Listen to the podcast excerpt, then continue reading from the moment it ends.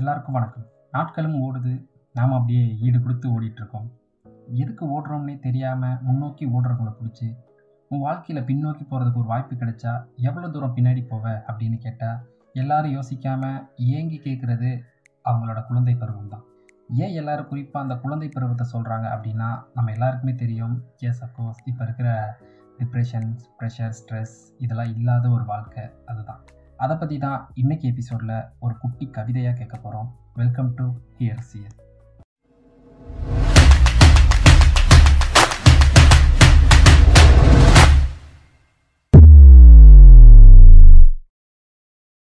வயது ஆகிக்கொண்டே இருக்கிறது.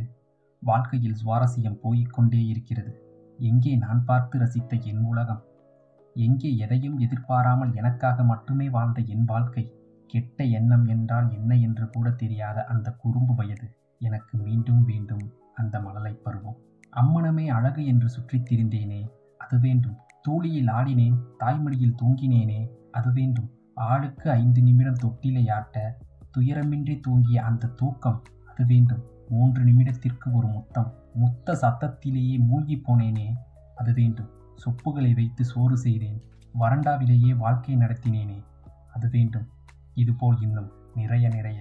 சிரித்தாலும் அழுதாலும் என்னை ரசித்தார்கள். பேசும் மொழி புரியவில்லை என்றாலும் என்னை ரசித்தார்கள். முகத்தினால் ஐஸ் திங்கும் அழகையும் ரசித்தார்கள்.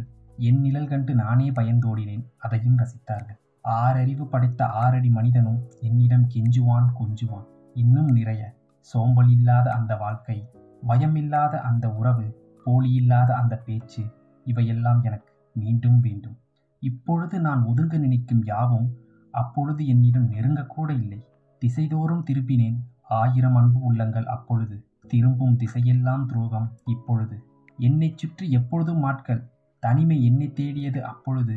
இப்பொழுதும் என்னை சுற்றி ஆட்கள். ஆனால் தனிமையை நான் தேடுகிறேன். மனிதா அழகு இல்லாத குழந்தை இப்பூமியில் பிறந்ததுண்டா? மழலையின் சிரிப்பில் மயங்காதவன் யாரும் உண்டா? ஆனால் நான் வளர வளர சில வேறுபாடுகளும் கூடவே வளர்த்துவிட்டது அதற்கு காரணம் ஒன்றா இரண்டா?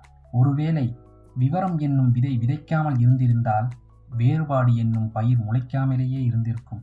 நான் மீண்டும் பிறந்து யாருக்கும் அடிமையாகாத எதற்கும் ஆசைப்படாத வாழ்க்கை வாழ ஆசைப்படுகிறேன். மூக்கின் கீழ் முடிமுளைத்தால் இந்த இளமை பருவம் தொல்லையா இல்லையா? இந்த பெரும் பிரபஞ்சத்தில் இந்த பிஞ்சு பிரபஞ்சம் மீண்டும் குழந்தையாய் பிறப்பேன் என்றால் சுடுகாடும் சுகமே.